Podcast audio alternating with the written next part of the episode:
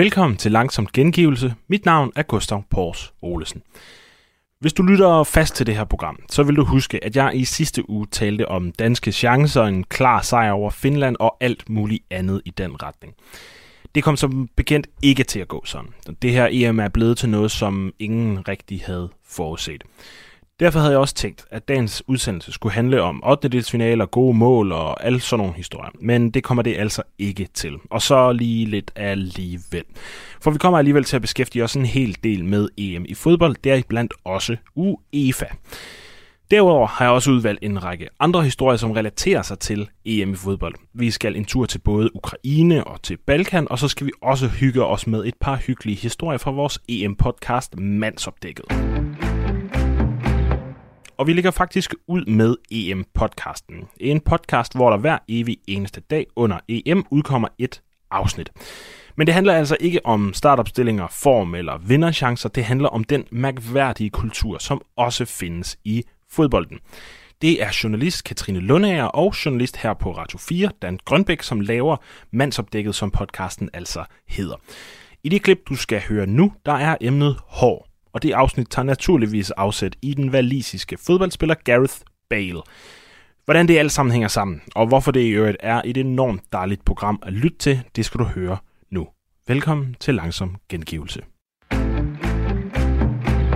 Da jeg kom, da jeg kom til her i, øhm, i coronatiden og tage alt mit hår af, altså jeg gik fra, øh, fra du ved, den der frisyr med sådan langt hår på toppen, med kort i siderne, trukket tilbage, langt nok til, at jeg skulle have vokset det hver eneste dag, for det så nogenlunde ordentligt ud. Mm. Øhm, og, og der gik jeg til at trimme mit hår af, så jeg havde 4 mm lige pludselig. Ja, det er ikke meget. Altså, du ved, sådan en ren, ren uh, rockerlærling plus, ikke? Og det, mm. øh, og det synes jeg gjorde noget ved mit, ved, ved mit udtryk. Altså, det er åbenlyst gjorde det jo noget, ikke? Altså, ja. fordi jeg gik fra sådan lidt forvokset øh, gymnasiehipster til, øh, til, til, altså, til sådan, altså, du ved, øh, også når man ikke, når man ikke er øh, slank som et siv, så mm. kommer man hurtigt til at se sådan lidt bestand ud. Altså, du ved ikke? Altså, øh, og, det, og det gjorde der også noget med, hvordan jeg tænkte, når havde det. Altså, jeg siger ikke, at jeg begyndte at gå sidelæns ind igennem døre og sådan noget, men, men, men der skete der et eller andet ved min selvopfattelse af, hvordan jeg så ud. Altså, ja. øh, så, så det betyder der noget. Og, og det er nok i sidste ende det, det handler om for Gareth Bale. At han har kigget sig selv i spejlet. Og det helt ærligt, som med hans hårhistorik. Man kan gå ind og søge på Gareth Bale øh, øh, haircut, mm. øh, early career eller eller andet værk, så, så finder man jo ud af, at han ikke, det kørte ikke super godt for ham. Altså, du ved, i forvejen. Altså, det var... Det var sådan lidt noget med noget hentehår og sådan noget, ikke? Altså, og det var ikke sådan rigtig godt. Altså, det var sådan en meget smart frisyr på en meget, meget ranglet britte. Altså, øh, som så sådan meget underligt ud. Ja. Øhm, så på den måde, så kan, det, så kan det da godt være, at han har tænkt med det her nu, jamen ved du hvad, det skulle lande et okay sted. Jeg, jeg, jeg, jeg tager ikke lige færre chancer med det nu. Altså, lad, lad det være, som det er. Ja. Plus der har jo været snak om det der med, om den manbånd, det gik der jo rygter om, om han ligesom havde den, fordi at han skulle have haft en skaldet plet på baghovedet. Men det valgte han så at afsløre, at det er i hvert fald ikke derfor. Han har sådan en ret øh, fyldig manke, kan man sige. Så øhm, det er sgu nok en del af ligesom at være Gareth Bale.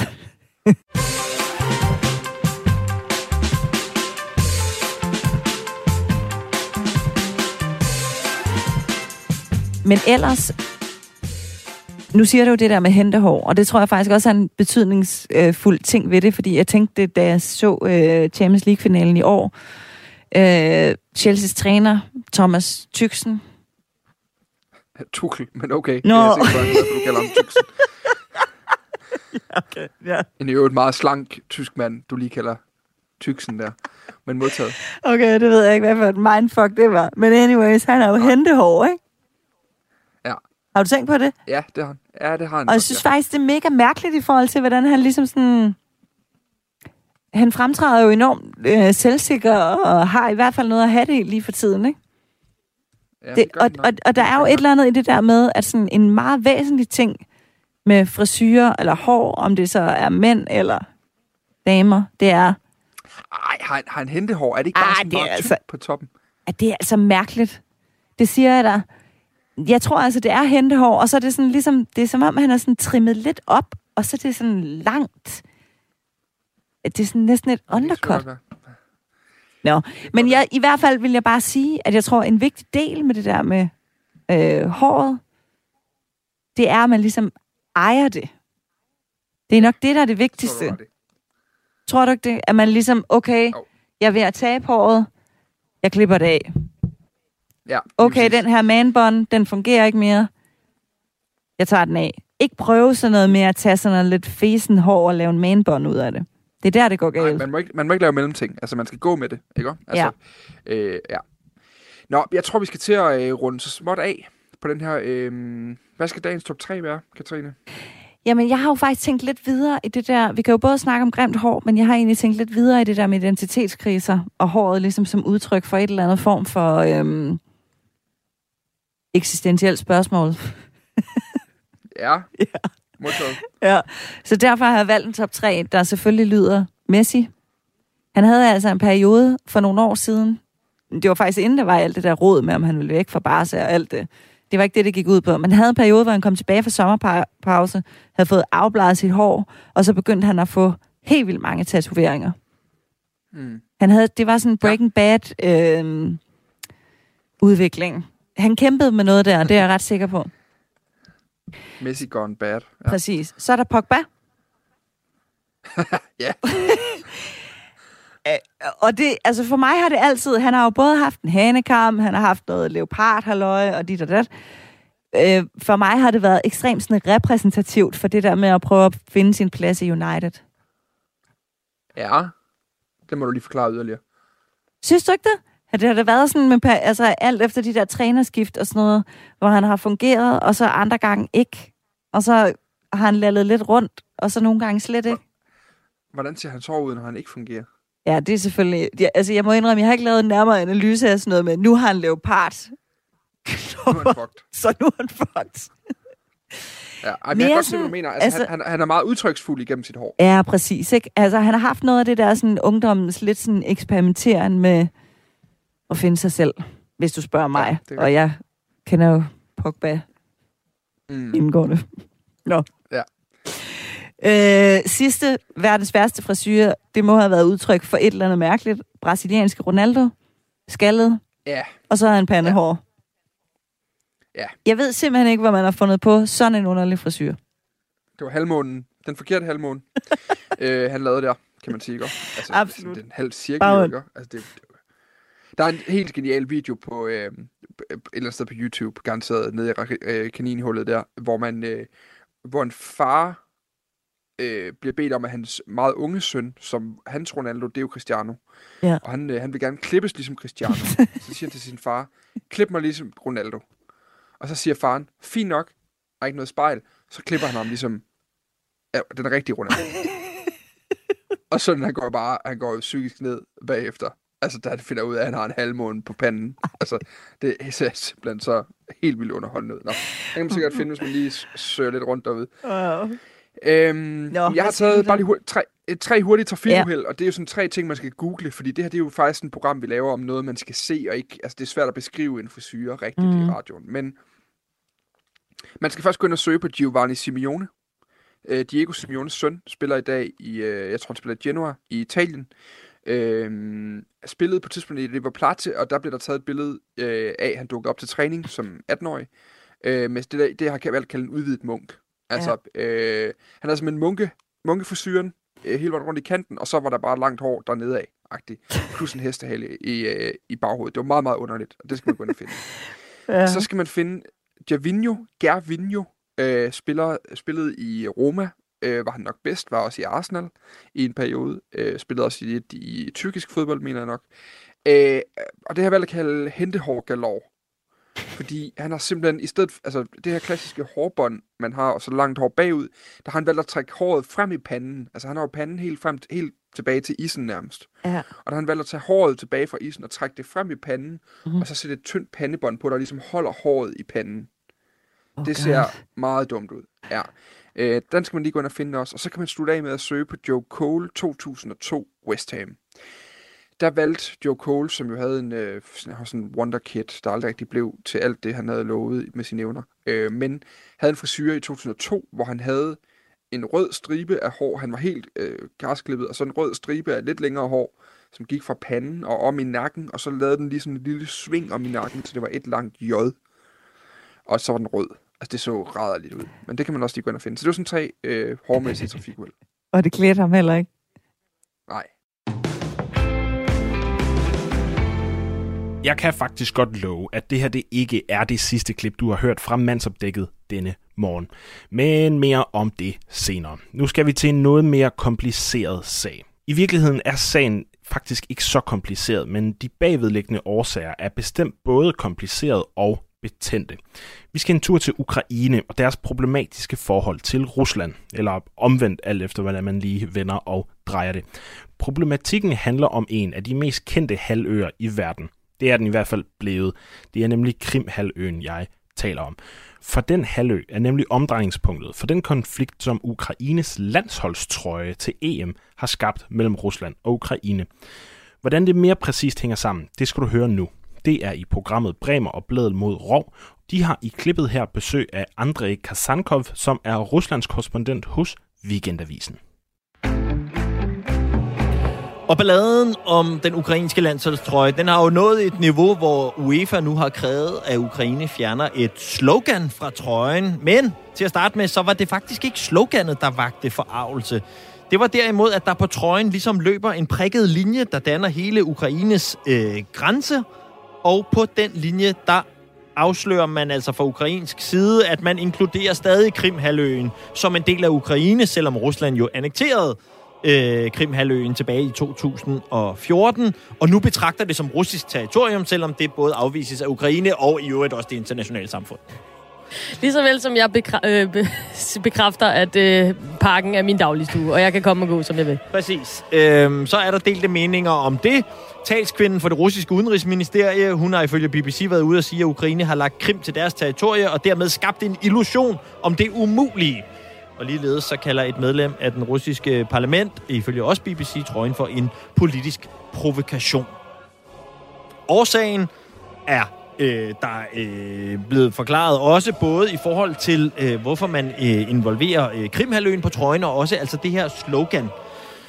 Og det skal vi altså blive klogere på nu. Øh, og med fra St. Petersborg i øh, Rusland, der har vi ham som på papiret af Weekendavisens Ruslands korrespondent, men som vi opfatter mere som Bremer og Bladels Ruslands korrespondent, Andrei Kasankov. Rigtig mange gange velkommen til programmet endnu en gang. Mange tak skal du have, også på den fine betegnelse. Ja, tillykke med den titel i øvrigt. Den havde jeg ikke clearet med dig på Uh, forhånd. Den vil jeg meget gerne have. Åh, det er godt. Øhm, André, altså der skal jo faktisk også spilles masser af kampe i øh, St. Petersborg, hvor du befinder dig. Hvordan er EM-stemningen egentlig øh, på de breddegrader lige nu? Mm, det er sådan, at man, øh, synes jeg, endnu ikke kan mærke den sådan helt store begejstring. Der er ikke så mange fodboldfans endnu, øh, især hvis man skal sammenligne det med, hvordan det var her for tre år siden, dengang der var verdensmesterskab i fodbold, også i St. Petersborg og andre russiske byer selvfølgelig på det tidspunkt. Der var jo fans fra hele verden, og stemningen var helt fantastisk. Uh, indtil nu vil jeg sige, at uh, det er mest uh, medierne, der ligesom varmer op til, at der skal ske noget stort. Og der kommer jo der kommer syv fodboldkampe i St. Petersborg, flere kampe end øh, nogle andre øh, værtsbyer udover London, hvor man skal spille øh, finalen. Uh, så det, det er sådan, der er en masse historier om uh, forskellige landshold, der er ved at gå klar, og uh, Finland er ved at træne nord for St. Petersborg for eksempel, og russerne går klar osv. osv. Men sådan ude på, ude på gaderne, der møder man uh, ikke sådan jeg har, jeg har ikke mødt nogen øh, fodboldfans endnu, for at sige det som det er. Ikke? Det er i morgen, at uh, Rusland møder Belgien her i St. Petersborg. Og mens at EM-feberen så ikke raser blandt øh, russerne, så er der i hvert fald så til gengæld noget, der har fået øh, de russiske politikere op i det røde felt, og det er jo den her Ukraine, øh, ukrainske landsholdstrøje. Og jeg kan forstå, at der er jo flere ting på den, som ligesom har provokeret i blandt andet i, i Rusland. Og hvis vi skal prøve at skille det lidt ad, øh, André, og vi starter med hele den her øh, aftegning på trøjen, øh, hvor Krim altså er blevet inkluderet. Øh, altså, udover det åbenlyse, at jeg er godt klar over, at de to lande ligger i strid om den her, øh, men man ved vel godt fra russisk side, at Ukraine stadig claimede det. Hvorfor har det vagt så stor provokation, øh, den her øh, del af, af landsholdstrøjen i, i Rusland? Mm, det har den jo, fordi at uh, Rusland opfatter Krim som russisk territorium, og at uh, når Ukraine bare tegner Krim på uh, et Ukraine-kort, så er det jo ligesom et angreb på selve tanken om, at uh, Krim er uh, russisk og altid vil være russisk, som uh, præsident Putin han siger. Uh, og også alle de andre folk fra russisk udenrigsministerium osv., som gentager, hvad, hvad Putin siger jo sådan set, ikke? Uh, men, men det viser faktisk, at Ukraine har jo nogle muligheder. Det er et eller andet sted en meget smart politisk uh, statement, de laver. Altså, de bruger Europamesterskabet til at lave uh, den her statement om, at altså, prøv at høre, Krim er faktisk ukrainsk territorium, i hvert fald sådan i forhold til international ret. Og vi, vi har jo, altså, det, det, vi bliver bakket om, op af, af, af, af mange lande ude i verden. Altså, det er jo ligesom Ukraines budskab, ikke? Mm. Fordi lad os nu sige, at det var, det var Rusland, der gjorde det samme. Rusland vil spille med sådan et kæmpe landkort af Rusland, og så vil der være sådan en lille krim der et eller andet sted, ikke? Mm. Uh, det vil ikke kunne gå. Det vil ikke kunne gå, for det, det er jo ikke accepteret af, af det internationale samfund FN og alle de andre organisationer, at, at Krim skulle være russisk, selvom Krim de facto er russisk. Uh, så der har Ukraine faktisk en fordel i forhold til, til Rusland. Ikke? Og, og så tror jeg også, det, det har været, uh, Ukraine mangler jo at få nogle sejre uh, mod Rusland. Mm-hmm. Rusland har jo mere eller mindre invaderet Ukraine, annekteret Krim osv., og, der, og der kan Ukraine jo få lidt igen, om man så må sige. Ikke? Og det er også sådan et signal til, til, til, til russerne om, at, at resten af verden holder med Ukraine. Uh, så og det, det, det er det kommet igen med. Uh, og det, det er godt tænkt af dem, synes jeg. Og derfor er det jo nok heller ikke det, der har gjort, at UEFA har skrevet ind over for, uh, for den her trøje. Uh, det er så derimod det slogan, som var placeret, eller citat, der var placeret, som jeg forstår det, på uh, bag på trøjen. Uh, og jeg har læst lidt forskelligt, både i forhold til oversættelsen fra dansk og engelsk og sådan noget. Men, men André, kan du ikke lige uh, sætte skabet, hvor det skal stå i forhold til det her? Hvad var det, der stod uh, bag på den trøje? Jamen, det der, det der står, der står, æret være Ukraine, æret være heltene. Uh, og man kan sige, hvor, hvad, hvad kan der være galt i, i sådan en slogan? Ja. Uh, det kan man godt diskutere, uh, men uh, hvad skal man sige, hvis, hvis vi starter med den del af historien, der, der, altså, hvor vi kigger kritisk på det, mm. så, så var det nogle slogans, der blev brugt af ukrainske nationalister i forbindelse, altså under 2. verdenskrig. Og så kan man sige, hvor, hvorfor var det galt? Det kæmpede jo mod, øh, altså for deres frihed og så videre. Mm. Jo, men der var også nogle øh, ganske triste historier om, hvordan at øh, de øh, dræbte en masse jøder, en masse polakker, Um, så i, i, ikke kun i Rusland, men også i Polen for eksempel, er man ikke begejstret for, at man genbruger den her, uh, de her slogans uh, fra den tid. Uh, men sagen er jo også, at, at uh, det var også nogle slogans, som man brugte i forbindelse med Majdan-revolutionen i 2014. Altså det var den revolution, uh, oprøret mod den daværende pro-russiske præsident i Ukraine, der startede alt den der historie med, med, der, der endte med, at Ukraine ligesom begyndte at bevæge sig mod Vesten, og mm. Rusland begyndte at blande sig og annektere ukrainsk territorium og så videre. Okay, så, så da, så, så, så, da så, der var demonstranter på gaden øh, dengang, så stod de og råbte af præsidenten, der egentlig godt ville knytte sig rimelig meget til Rusland, der stod de demonstranter, der heller ville have, at man måske fik skåret øh, Rusland lidt fra i de politiske forbindelser. De stod og råbte det selv samme slogan mod den russisk glade præsident. Er det rigtigt forstået? Det er fuldstændig korrekt, og så er det jo også blevet et slogan uh, for at ære de folk, der døde i forbindelse med revolutionen. Hvis man kommer til Kiev i Ukraine, så, så kan man se nogle øh, uh, meningsmærker for, det er omkring 100 mennesker, der døde i den forbindelse. Ikke? Så når, når man råber uh, de her slogans i dag, så er det også for, for at ære dem. Og, og så kan man spørge, hvad, hvad er der galt i det? Uh, altså, hvis man ligesom skal argumentere for, at det skulle være okay øh, af Ukraine at bruge det, så, så, man, så vil man selvfølgelig insistere på, at okay, det, det er godt nok, det kan godt være, at uh, det, den historiske sammenhæng var anderledes, men i dag der, uh, tænker man jo mere på revolutionen fra 2014, og så skulle det være i orden. Uh, det, det argument kan man godt uh, komme med, og som jeg har forstået, jeg har lige læst, at Ukraine faktisk fortsætter kampen. Altså, at de har appelleret et eller andet sted. De, de har lige læst de ukrainske nyheder. Jeg ved ikke, om de lykkes. Mm. Uh, altså, om der er en chance for, at det kan komme igen med det. Uh, men de håber på i hvert fald stadigvæk, at UEFA måske alligevel vil, vil tillade det. Når det er sagt, så kan jeg faktisk godt forstå, at UEFA træffer sådan en beslutning. Fordi problemet er bare, hvis, hvis man tillader den her, hvor hvor øh, i hvert fald russerne er, men altså sådan set også nogle kritiske ukrainere kan sige, mm, hvorfor skal det, altså det, det er for meget at, at tage sådan en slogan fra, altså, som hører sammen med ukrainsk nationalisme, der gik ud over jøder, polakker og russere osv. Øh, for lang tid siden. Ikke? Hvis man siger, det er okay, Altså, så kan man godt forestille sig, at Rusland eller andre lande også kommer med nogle uh, sådan forholdsvis uh, problematiske slogans næste gang. Ikke? Og så har man den evige diskussion om, hvor meget man kan eller ikke kan uh, blande uh, sport og politik, hvor meget man skal begrænse det.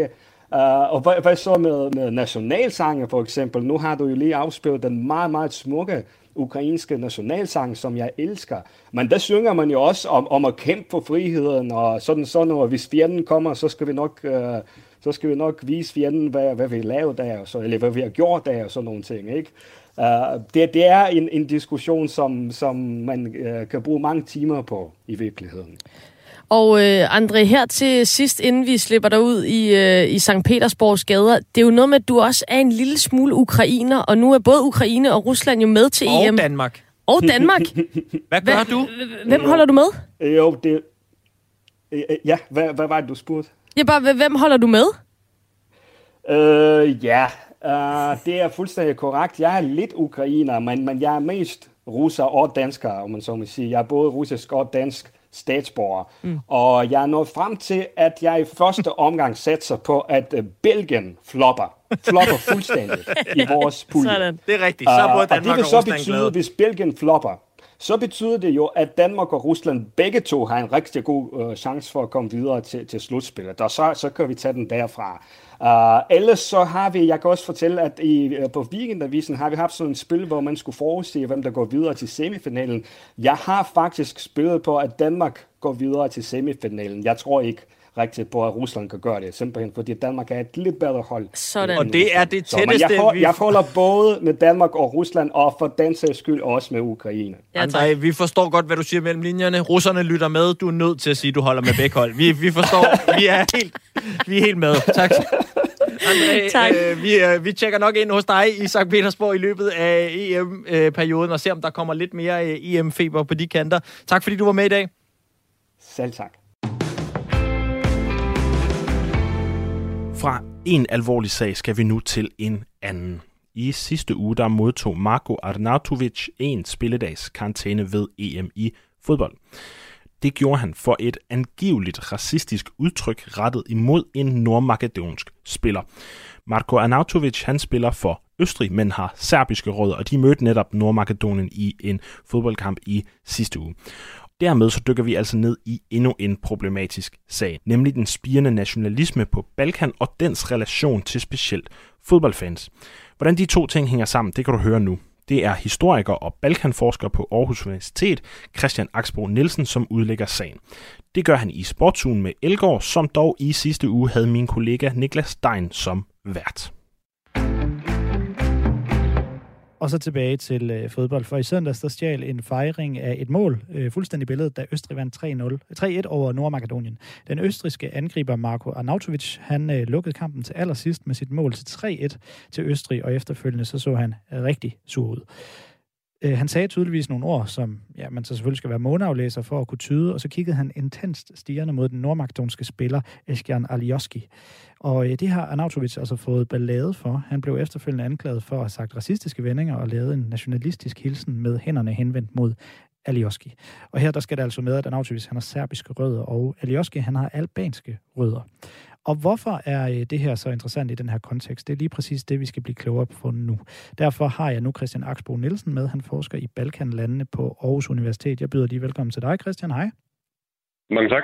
Øhm, Christian Axbo Nielsen, med lidt god vilje, så kan det her jo bare ligne en mand, der scorer et mål i en stor slutrunde og får afløb for en masse øh, følelser. Men hvorfor ændrer det billedet, når den ene, altså Marko Arnautovic, har serbisk rødder, og den anden, som han fejrer henvendt imod, har albanske rødder? Man kan sige, at i, i både 19. århundrede, og 20. århundrede og også i, i den dag i dag, der er der nogle øh, ret øh, præsente spændinger på Balkan, øh, blandt andet mellem øh, serberne og øh, albanerne. Og her er det vigtigt at, at nævne, at, at etniske albanere, de bor altså i Nordmakedonien, hvor de er et stort mindretal om, øh, selvfølgelig i Albanien og, og Kosovo, men også i Montenegro. Øh, og på den måde er det øh, et meget uhe- en meget uheldig ting, at Arnautovic uh, signalerer på den her måde en i hvert fald manglende tolerance for etniske albanere. Arnautovic, han skrev efterfølgende øh, det her øh, på Instagram. There were some heated words yesterday in the emotions of the game for which I would like to apologize, especially to my friends from North Macedonia and Albania. Um, I would like to say one thing very clear, clearly. I am not a racist. I have friends in almost every country, and I stand for diversity. Everyone who knows me is aware of that. Altså en, en form for undskyldning, men, men alligevel, han prøver at, at konfliktnedtrappe her, uh, Arnautovic. Kan det her eskalere konflikten mellem de to lande? Det tror jeg slet ikke. Altså, der, der er så mange andre udfordringer, de to lande har, og det er, det er en, en uheldig hændelse, og jeg er glad for, at han trapper det ned, og man skal også sige, at de nordmakedonske spillere af albansk etnisk herkomst, der har været involveret, de har, så vidt jeg har set, også taget imod hans undskyldning og sagt, at, at nu, nu skal vi ligesom øh, begrave det. Øh, men det er selvfølgelig uheldigt for fodbolden, øh, og det er uheldigt for de to lande, at han fejrede målet på lige netop den måde, og det kan snilt sammenlignes. Det er jo ikke noget, kun, kun noget, der sker på Balkan. Der sker jo også fra tid til anden desværre hændelser med racistiske ytringer eller øh, Øhm, øh, håndbevægelser øh, fra øh, vestlige øh, fodboldspillere.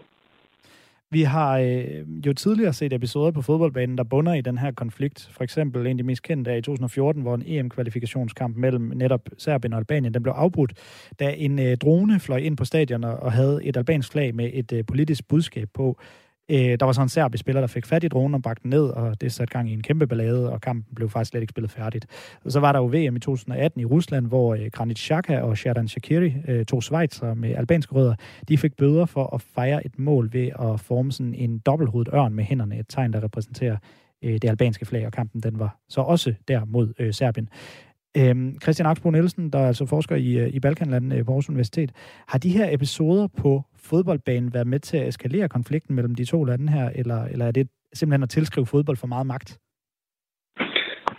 Altså, de, de optager øh, enormt meget plads i, i medierne, øh, især øh, på Balkanlandene, og, og der vil jeg sige, at øh, de, er, de er uheldige, men de afspejler et, et, en bredere øh, situation, hvor at øh, mange unge mænd, øh, der er opvokset i et miljø, hvor de øh, i skolebøgerne bliver udsat for meget ensidige nationalistiske narrativer, øh, synes, at det er den måde, man skal skilte med sin identitet, det er ved at gøre noget, som bevidst fornærmer den anden side.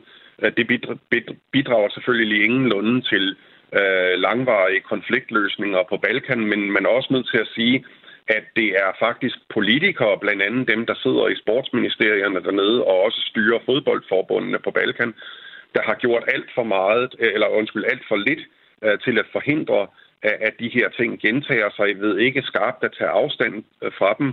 Og det skal ses i lys. Ikke nødvendigvis, at Balkan er nødvendigvis præget af mere konflikt end andre områder, men fordi politikerne dernede, for eksempel i Albanien og Serbien, har vist i årenes løb, at de har en bevidst interesse i at få især unge mænd til at, lad os sige, afreagere, bruge deres energi, energi på at øh, dyrke de her fjendebilleder, blandt andet også på fodboldbanen, over for øh, de, øh, dem, der angiveligt historisk set altid har været deres fjender, Øh, og det er en måde, hvis man kan få vreden, øh, ligesom tænk på det som en dampventil, ytret på den måde, så tænker politikerne, jamen så stiller de her unge mænd, så går de i hvert fald ikke i protester mod regeringen, så stiller de i hvert fald ikke øh, spørgsmål til, hvorfor der er tårnhøj arbejdsløshed, især blandt de unge i de her lande.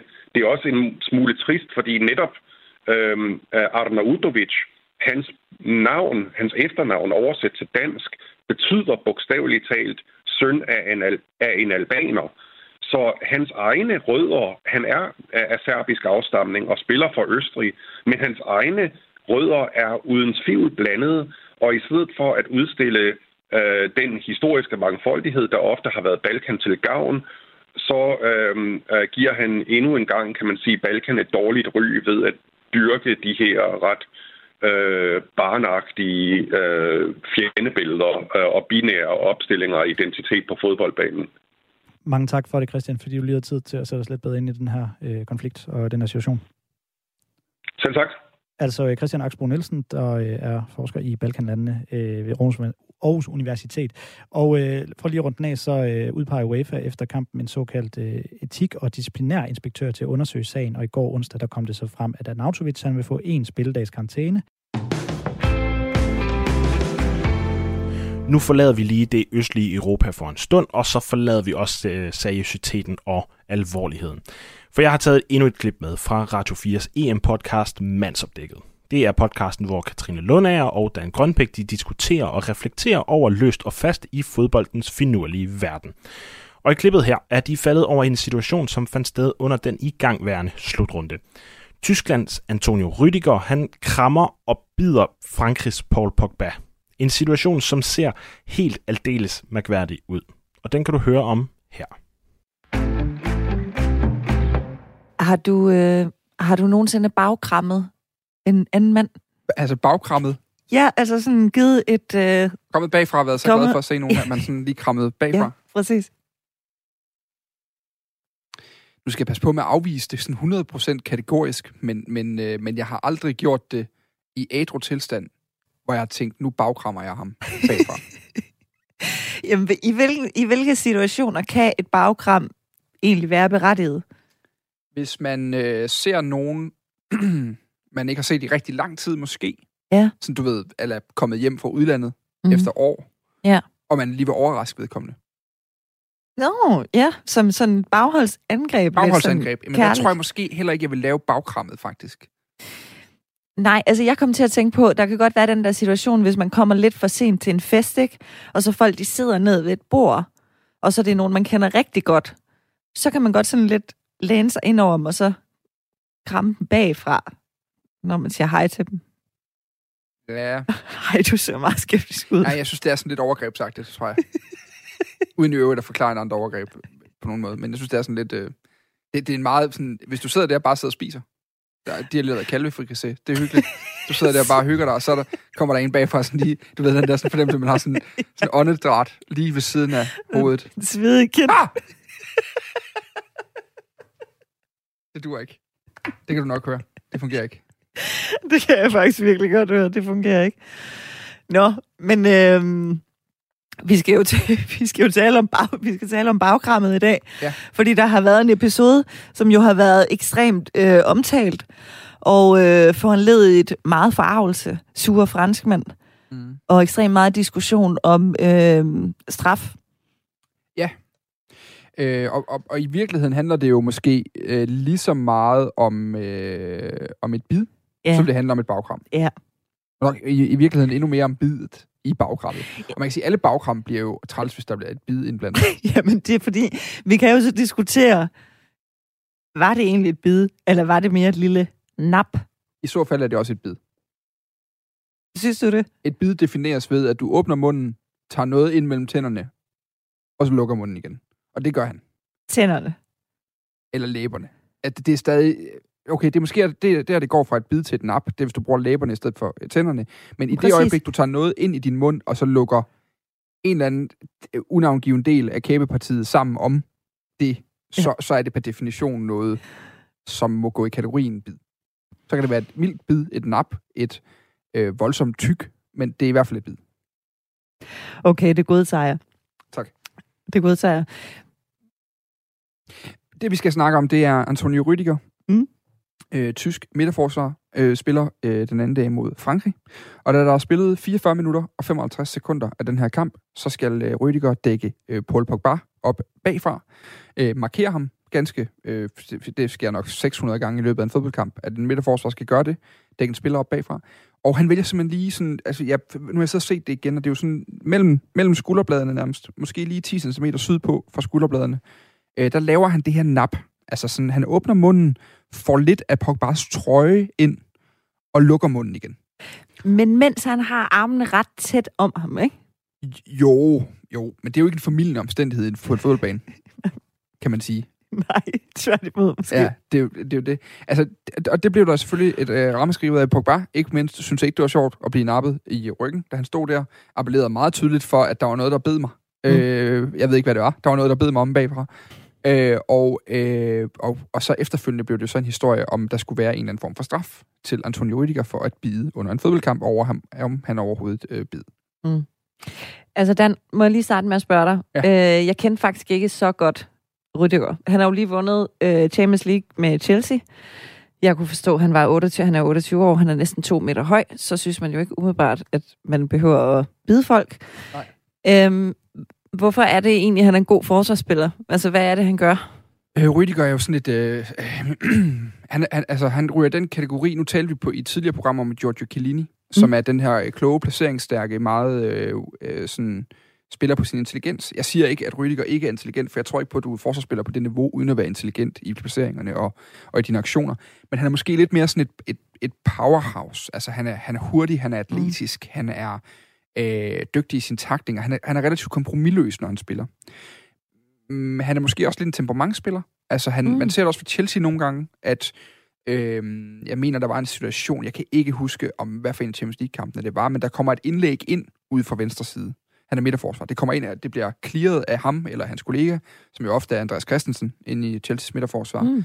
Og, øh, og en Rydiger øh, skælder og smelter på den her bak, som har tilladt det indlæg at komme ind på det tidspunkt. Altså, du ved, der er meget temperament i hans spil, og meget... Øh, måske egentlig lidt ukarakteristisk for en tysk forsvar... Nej, det ved jeg ikke, om det er ukarakteristisk, men, men han er ikke sådan den der dybt kontrollerede forsvarsspiller, som man måske kunne forvente, hvis man skal købe folkefordomme om, om tyske fodboldspillere og, og de her øh, øh, Hummels-typer, der står nede bagved normalt i går. Mm. Ja, han er mere en, han er mere sådan en atletisk, øh, lidt Jerome Boateng-agtig type måske. Ja.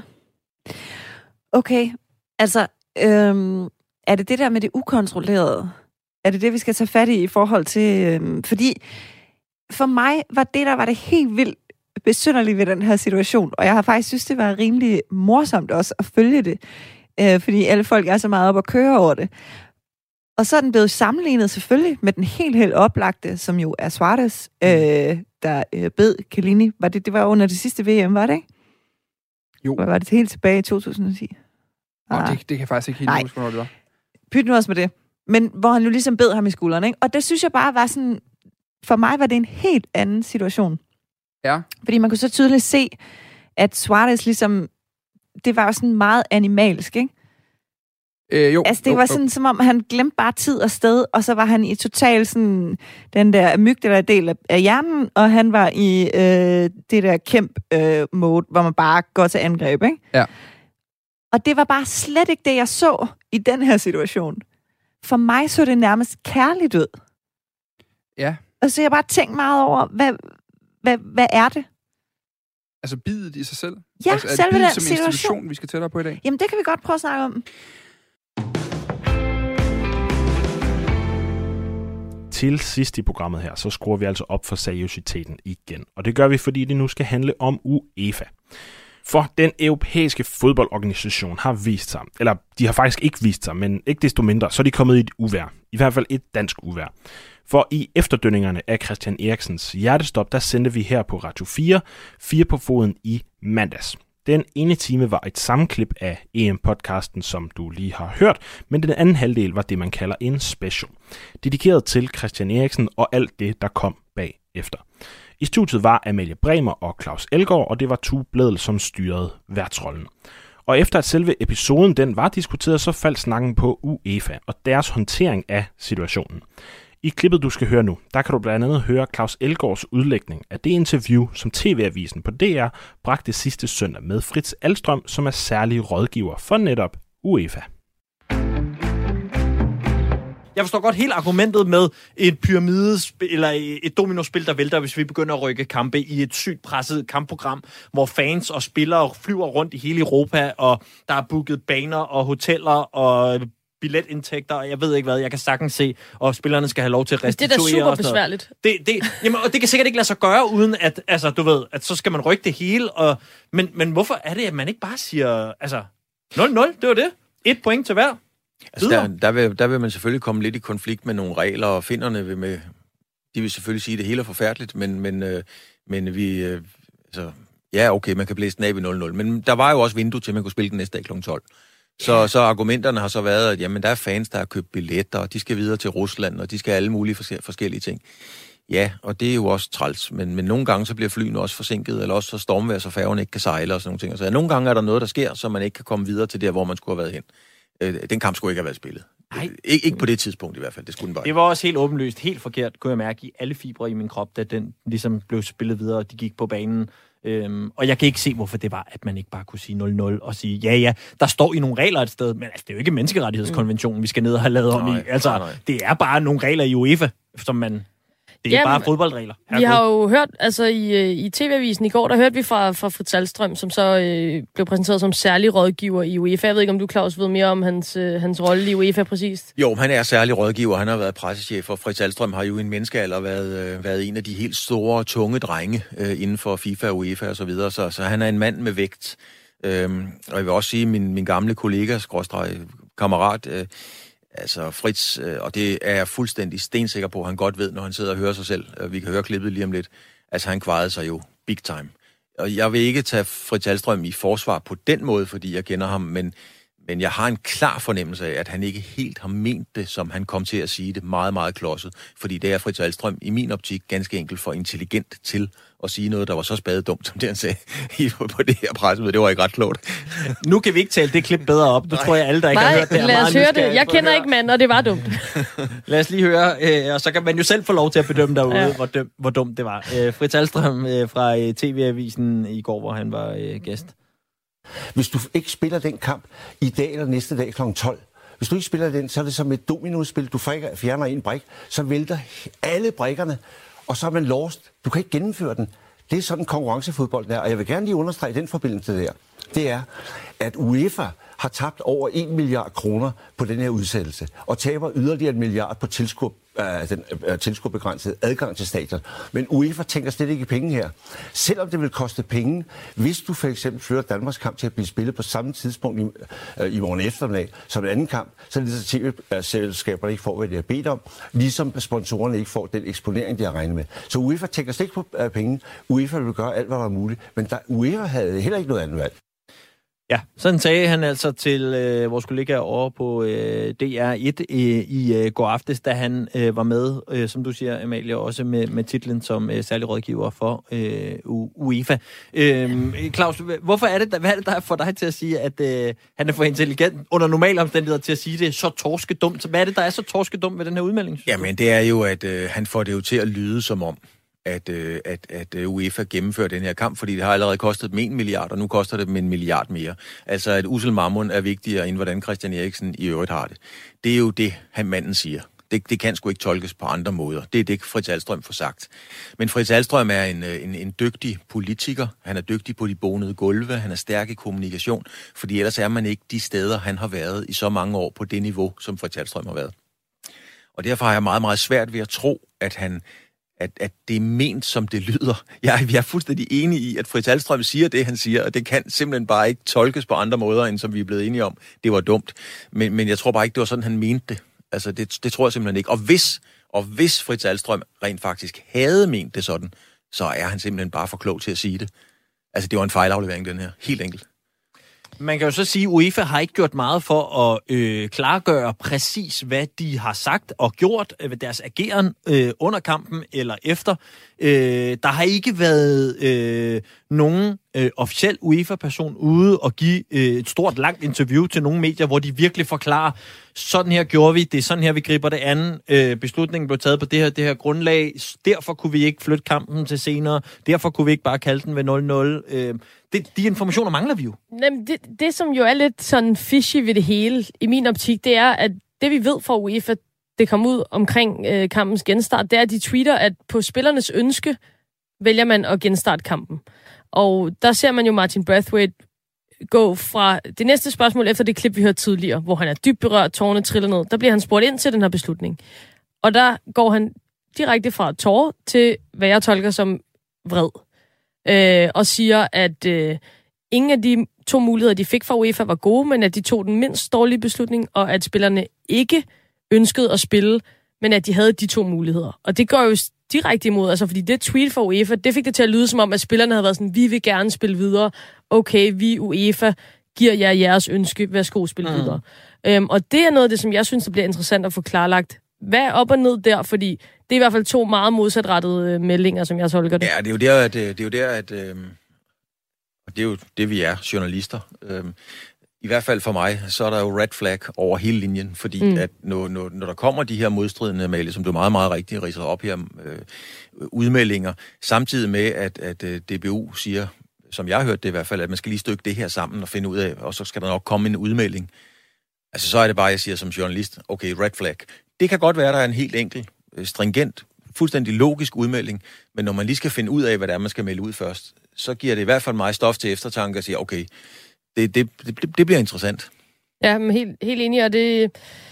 Ja, det, det, vi har jo vist lang tid, og det snakker vi også øh, meget om i vores program, når vi sidder og, og puster os op og bliver vrede på FIFA og UEFA. Altså, det, det handler meget om penge, og det er bare den følelse, som jeg i hvert fald sidder tilbage med nu, når man også hører Fritz Alstrøm øh, sige, vi havde jo allerede mistet, altså det er ikke fordi, det handler om penge, altså det handler virkelig, virkelig ikke om penge, men igen, ikke? Øhm, og det, øh, ja, det, jeg synes, det er, det er redselfuldt, at UEFA vil også ikke noget godt. Altså, de stopper dem.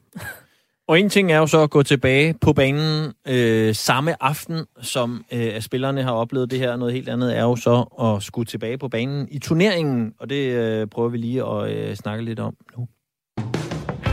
Radio 4 taler med Danmark. Og du lytter til en øh, særudgave af Fire på Foden, hvor at øh, jeg, Tue Bladel og Amalie Bremer og Claus Elgaard, vi forsøger at øh, tale os 360 grader rundt om den her øh, grofulde oplevelse, som alle, der så fodbold, havde øh, lørdag aften her til lands. Det sidste klip, vi skal høre i den her omgang, det kredser også om UEFA. I sportsugen havde min kollega Niklas Stein besøg af Henrik Kjermgaard. Han er partner i White Cloud, et konsulenthus, der rådgiver virksomheder om strategi og kommunikation. Han mener heller ikke, at den kommunikation, som UEFA har bragt til verdenspressen, har været særlig god på baggrund af Christian Eriksens hjertestop. Hans udlægning af sagen, den kan du høre her. Og så altså som varslet til ugens helt store historie, nemlig håndteringen af kampen mellem Danmark og Finland i parken. Kampen den blev stanset, da Christian Eriksen faldt om efter cirka 43 minutter, men den blev genoptaget og spillet færdig godt en times tid efter, da Eriksen han var blevet fragtet til Rigshospitalet og meldt i stabil tilstand. Så lad os lige øh, uh, riste det op, vi ved, og lad os tage den kronologisk.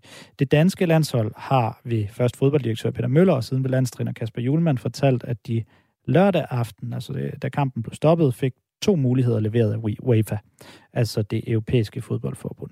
Spil kampen videre med det samme, eller vent til dagen efter, altså søndag kl. 12. Landstræner Kasper Julemand, han sagde på et pressemøde søndag i følge Ritzau det her. Jeg synes ærligt talt ikke, at vi skulle have været på banen igen. Der var de to muligheder, og jeg har da også tænkt over, om jeg kunne have gjort tingene anderledes selv, for jeg synes ærligt talt ikke, at vi, når jeg ser tilbage, skulle have været på banen igen sagde Kasper Julemand altså til Ritzau, og det var min kollega Gustav Pors Olsen, der lige havde øh, indtalt øh, citatet her. Så mandag eftermiddag, der skrev jeg en mail til UEFA's medieafdeling med en interviewforspørgsel, for der var efterhånden en masse spørgsmål, der meldte sig på. Jeg gjorde det klart over for UEFA, at jeg meget gerne ville interviewe en, øh, en UEFA-repræsentant, der kunne svare på spørgsmål om håndtering af kampen. Og jeg sendte en, dag, en række af de spørgsmål, som jeg gerne ville stille dem men med understregning af, at det ikke var de eneste spørgsmål, jeg ville stille. De spørgsmål, jeg sendte til UEFA, de lød sådan her, og jeg oversætter lige til dansk. EM's officielle Twitter-profil skrev lørdag aften, at kampen ville blive genoptaget, efter at spillerne havde anmodet om det. Vil UEFA holde sig til den formulering? Kan UEFA bekræfte den danske landstræners udmelding om, at det danske landshold fik to muligheder, spil færdig lørdag eller vent til søndag middag? Peter Smeichel siger i et interview, at det danske landshold fik tre muligheder, altså yderligere en mulighed, og det var at blive taberdømt kampen med 3-0. Hvorfor var det ikke muligt at spille kampen færdig på et senere tidspunkt? I medier står det skrevet, at EM's regler dikterer, at en kamp kan blive udsat til 48 timer, hvis et hold ikke kan stille med det nødvendige antal spillere på grund af corona. Hvorfor kan den regel ikke blive brugt i en situation som den, der fandt sted i kampen mellem Danmark og Finland? Og sidste spørgsmål. Har det danske hold udtrykt nogen form for bekymring til UEFA med de muligheder, holdet blev præsenteret for? Hvis ja, hvad er UEFA's reaktion på det? De spørgsmål stillede jeg altså til UEFA øh, for at høre, om de har lyst til at svare på det, og allerhelst i et interview, øh, eventuelt over telefonen. Så langt, så godt. De spørgsmål sendte jeg så. Og samme eftermiddag, altså mandag, der fik jeg det her svar fra UEFA på mail. Skriftligt svar. Vi har ikke en talsperson ledig, men her er vores opdaterede statement. UEFA er sikre på, at sagen blev behandlet med den største respekt for situationen og for spillerne. Det blev besluttet at genstarte kampen efter, at de to hold havde foreslået at færdiggøre kampen samme aften. Spillernes behov for 48 timers hvile forhindrede andre muligheder. Lød altså svaret fra UEFA. Så skriver jeg det her tilbage på mail, og jeg oversætter det altså stadig lige til dansk. Det skal lige understreges, at korrespondancen her, den selvfølgelig var på engelsk. Tak for at vende tilbage. Kan I bekræfte, at det danske hold fik mulighed for at spille kampen færdig lørdag, vente til søndag middag eller blive taberdømt? Jeg får svar fra UEFA. Det lyder sådan her. Vi kan blankt afvise, at nogen af holdene blev troet med at blive taberdømt. Hvor til jeg svarer, jeg antyder ikke, at der er nogen, der er blevet truet med et scenarie, så bare for at forstå det korrekt, blev det danske landshold præsenteret med muligheden for at blive taberdømt kampen 0-3, og at de to andre muligheder så var at spille videre lørdag eller spille videre søndag middag. Desuden kritiserer den danske landstræner Kasper Julemand i dag håndteringen og kampen og sagde, jeg var der,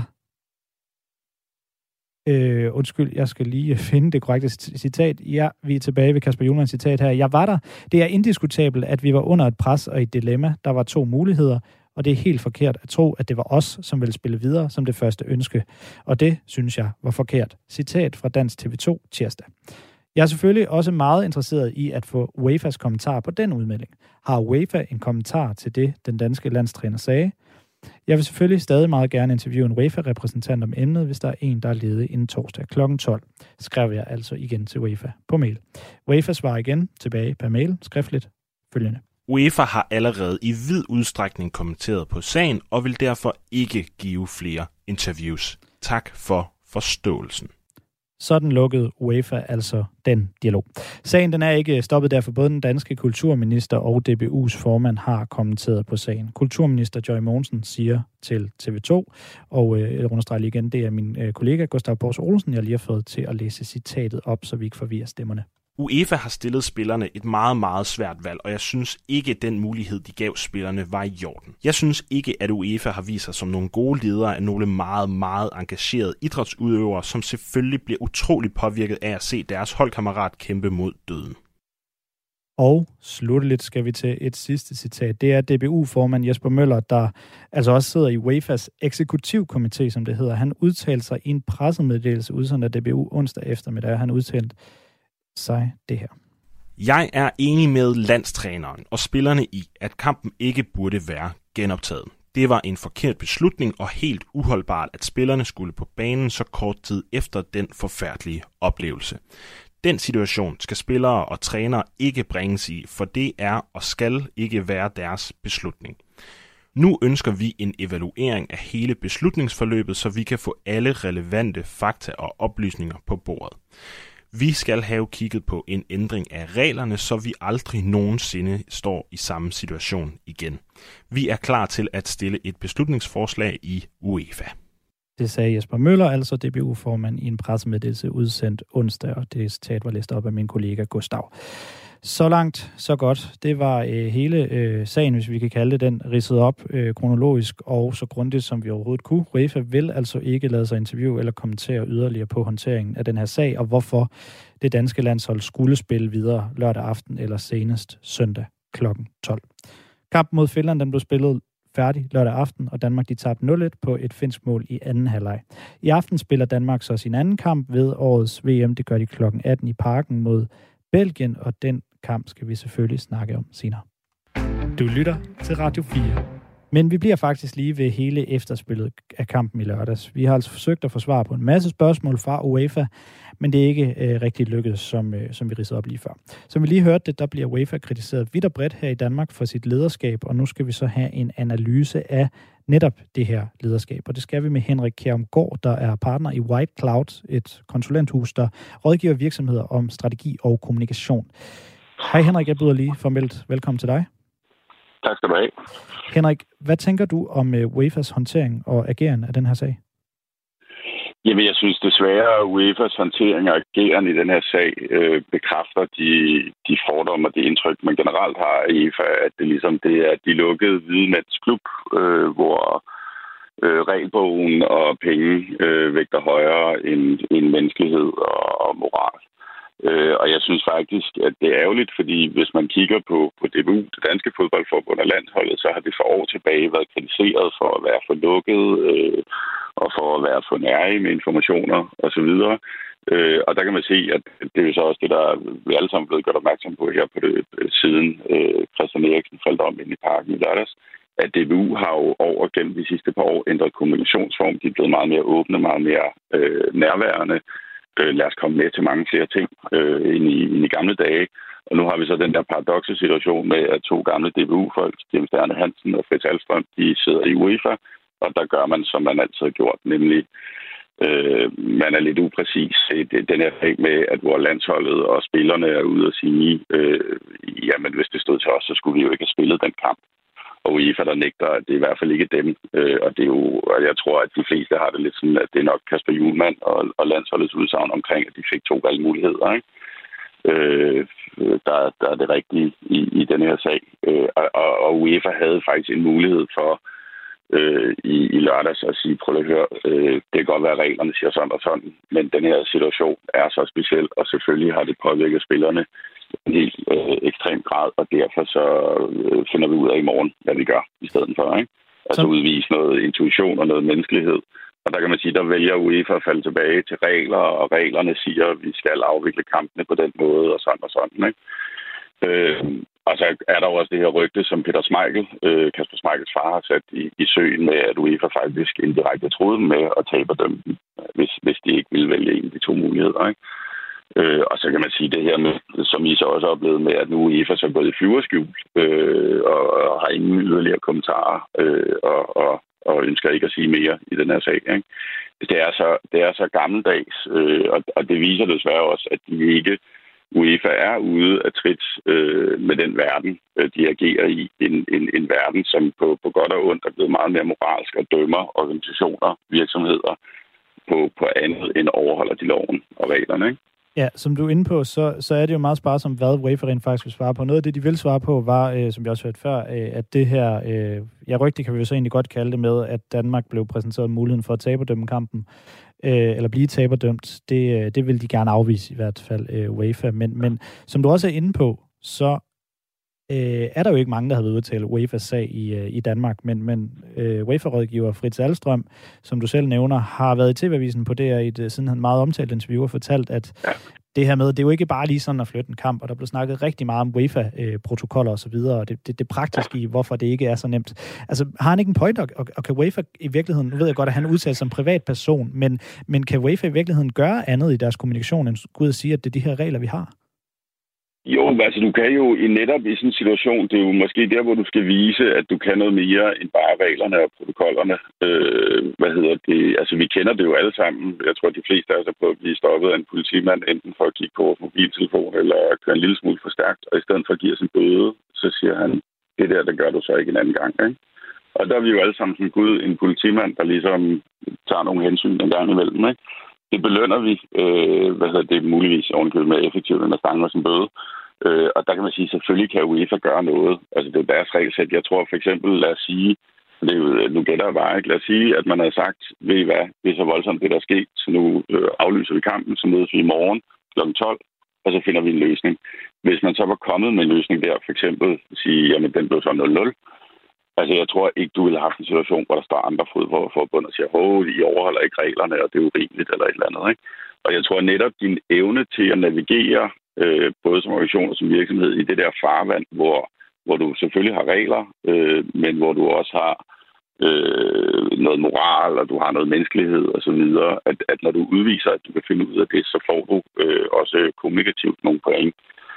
Man kan så gætte på, om det er fordi UEFA jo grundlæggende ikke er afhængig af nogen slutbrugere, der køber deres produkt. De er afhængige af, at der bliver spillet fodbold, og der bliver øh, spillet nogle øh, slutrunder og solgt nogle tv-rettigheder. Og der er jo ikke nogen af os, der holder op med at se fodbold, fordi UEFA øh, har håndteret den her sag, som de har gjort. Så man kan sige, de har jo, øh, altså det har alle, der er i krise. Man har jo altid muligheden for at sige ingen kommentarer, og så vente til, at, at, at tingene ligger sig igen. Det var alt for langsom gengivelse i denne uge. Husk, at du kan høre alle interviews og en hel masse andet i øvrigt inde i Radio 4's app, eller der, hvor du normalvist henter dine podcasts. Mit navn det er Gustav Pors Olsen.